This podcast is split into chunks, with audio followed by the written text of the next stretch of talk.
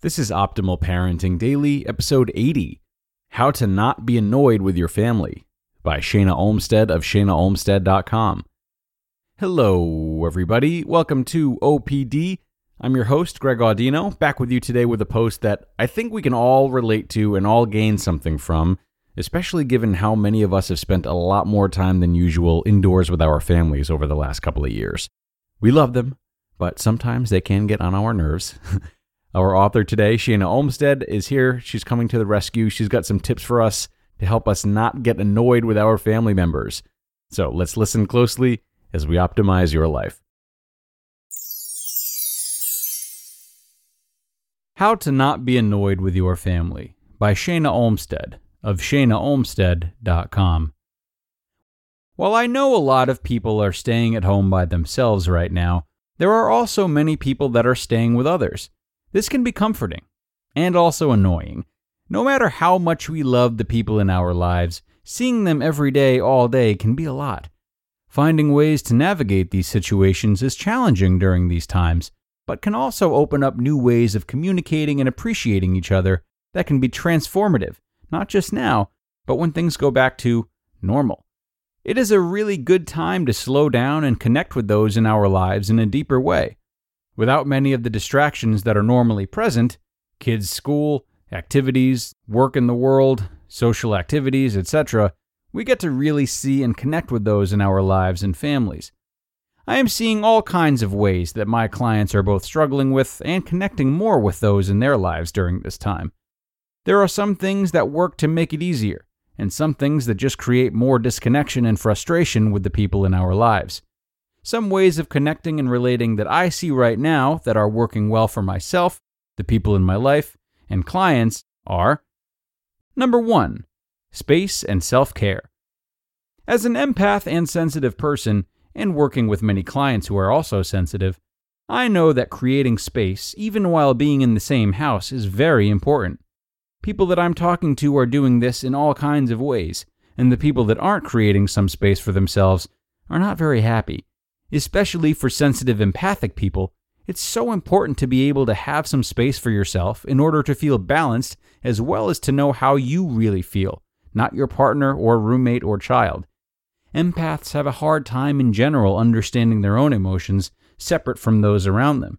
And especially during this time when some of us are together more than ever, it's so important to create that space and time to do this. The clients that I have that are managing this most successfully have strategies that help them create space to connect with their own internal insight, as well as disconnecting from the people they are living with. This helps them feel more balanced and have the energy they need to continue giving back to their families, friends, and work. Some things that are working are waking up before the rest of the household and finding ways to connect with themselves, including journaling, meditating, or exercising, blocking off time on the work calendar not to go connect with the family but to take a solo walk, or meditate, or just sit quietly. The rest of the family doesn't even need to know this is happening, but they appreciate the way it helps you to be a calmer and happier member of the household. Taking a break after work to go for a walk, run, or bike ride by yourself. While it can feel tempting to spend all of your off work hours connecting with your family or whoever you live with, if you neglect taking some time and space to connect with yourself, you will end up feeling trapped and resentful this is always true, but especially so during these times. The more you can take space when you need it and appreciate and take good care of yourself, the easier it is to remember step two practicing appreciation of those in your life. Number two, appreciation. Appreciation is a transformative energy. When we can conjure up appreciation for those in our lives, it shuts down that feeling of annoyance or criticism and it allows us to see them for who they truly are a soul trying its best in the world, just like us. Annoyance or frustration with anyone is just a reminder to go deeper in practice. It's not a reflection of the other person, it's always about us. Yes, I know that it's really easy to blame them and to think if only they would or wouldn't do that thing, everything would be better. But really, everyone in our lives is a personal emotional trainer. They are here to help us polish our own rough edges of judgment, criticism, and separation. They are a reflection of what is unhealed within us. A fun practice to increase your sense of appreciation for those in your life is to consciously bring loving and appreciative thoughts into your awareness proactively. And when you feel yourself getting triggered into annoyance, slow down, take some deep breaths, and visualize how precious that person is to you. For example, my lovely, amazing 16 year old daughter is a little messy sometimes, and her mama, me, likes things really clean. While of course I'm not perfect, and I'm not mindful 100% of the time, I do my best to slow down when she leaves the counter messy with melted chocolate, take some deep breaths, and visualize her as the sweet, sunshiny spirit that she is. This shifts my energy from annoyance to gratitude.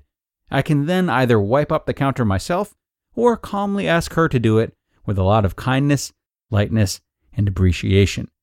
She feels this and is much more willing to help and participate when she feels my energy as loving and connected rather than annoyed.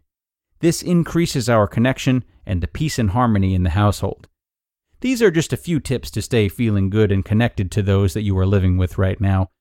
This current situation is here to help us learn and grow, to help us understand even more how to be able to deeply connect with ourselves and those people in our lives. As we grow in these areas in this time, it's going to help us maintain the harmonious habits as we continue our conscious evolution. You just listened to the post titled, How to Not Be Annoyed with Your Family by Shana Olmstead of shanaolmstead.com. Now, I am a big believer that if you want to be your best self in your relationships or in anything you do, you need to fuel yourself properly. And that's why I'm so happy to have this show sponsored by Factor. Factor's delicious, ready to eat meals make eating better every day easy. You'll have over 35 options a week to choose from, including keto, calorie smart, vegan and veggie, and more. And there's even more to enjoy with over 55 nutrition packed add ons that help make your weekly meal planning even more delicious. Factor is the perfect solution if you're looking for fast, upscale, and healthy options done easily. Not to mention, it's flexible for your schedule. Get as much or as little as you need by choosing anywhere from 6 to 18 meals per week. Plus, you can pause or reschedule your deliveries anytime with no hassle whatsoever if something changes.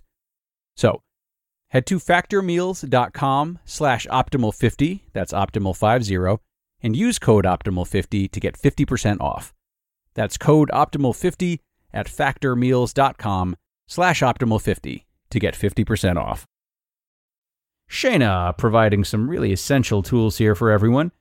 Whether we are indoors for an extended period of time with family or friends, because we want to be or we don't want to be, it can be a lot to spend all that time together. And what I love about this post is that the two main steps Shana offers really complement each other nicely. Seeking our own space is important for maintaining the parts of us that make us individuals and are at risk for fading the less time we spend alone. Taking time to appreciate those who we're spending a lot of time with is, of course, not only good for our relationships with them, but with the very relationships we have with ourselves that we seek to enjoy when isolating ourselves a bit. A key part of all of us is having love for family members and sticking to it in times of thick and thin, as long as it's emotionally healthy to do so, of course. Even feelings like this can be forgotten about when we are spending a lot of time with loved ones and minor mishaps are inflated to being huge blowouts. Surely this is something we never want. So, in taking time to remind ourselves of how we can appreciate these people, we keep strong that innate part of ourselves that connects with them and makes for much of the love we have in our lives. That all may sound a little abstract uh, and out there. Hopefully, it made sense. I know my making sense rate is probably just below 50%, though, uh, let's be honest. And on that note, I'm going to quit while I'm ahead. Uh, thanks so much for being here today, my friends. I'll be back with you tomorrow with a post from one of our all time greats, Shauna Scaife. So be sure to tune in for that. That's where your optimal life awaits.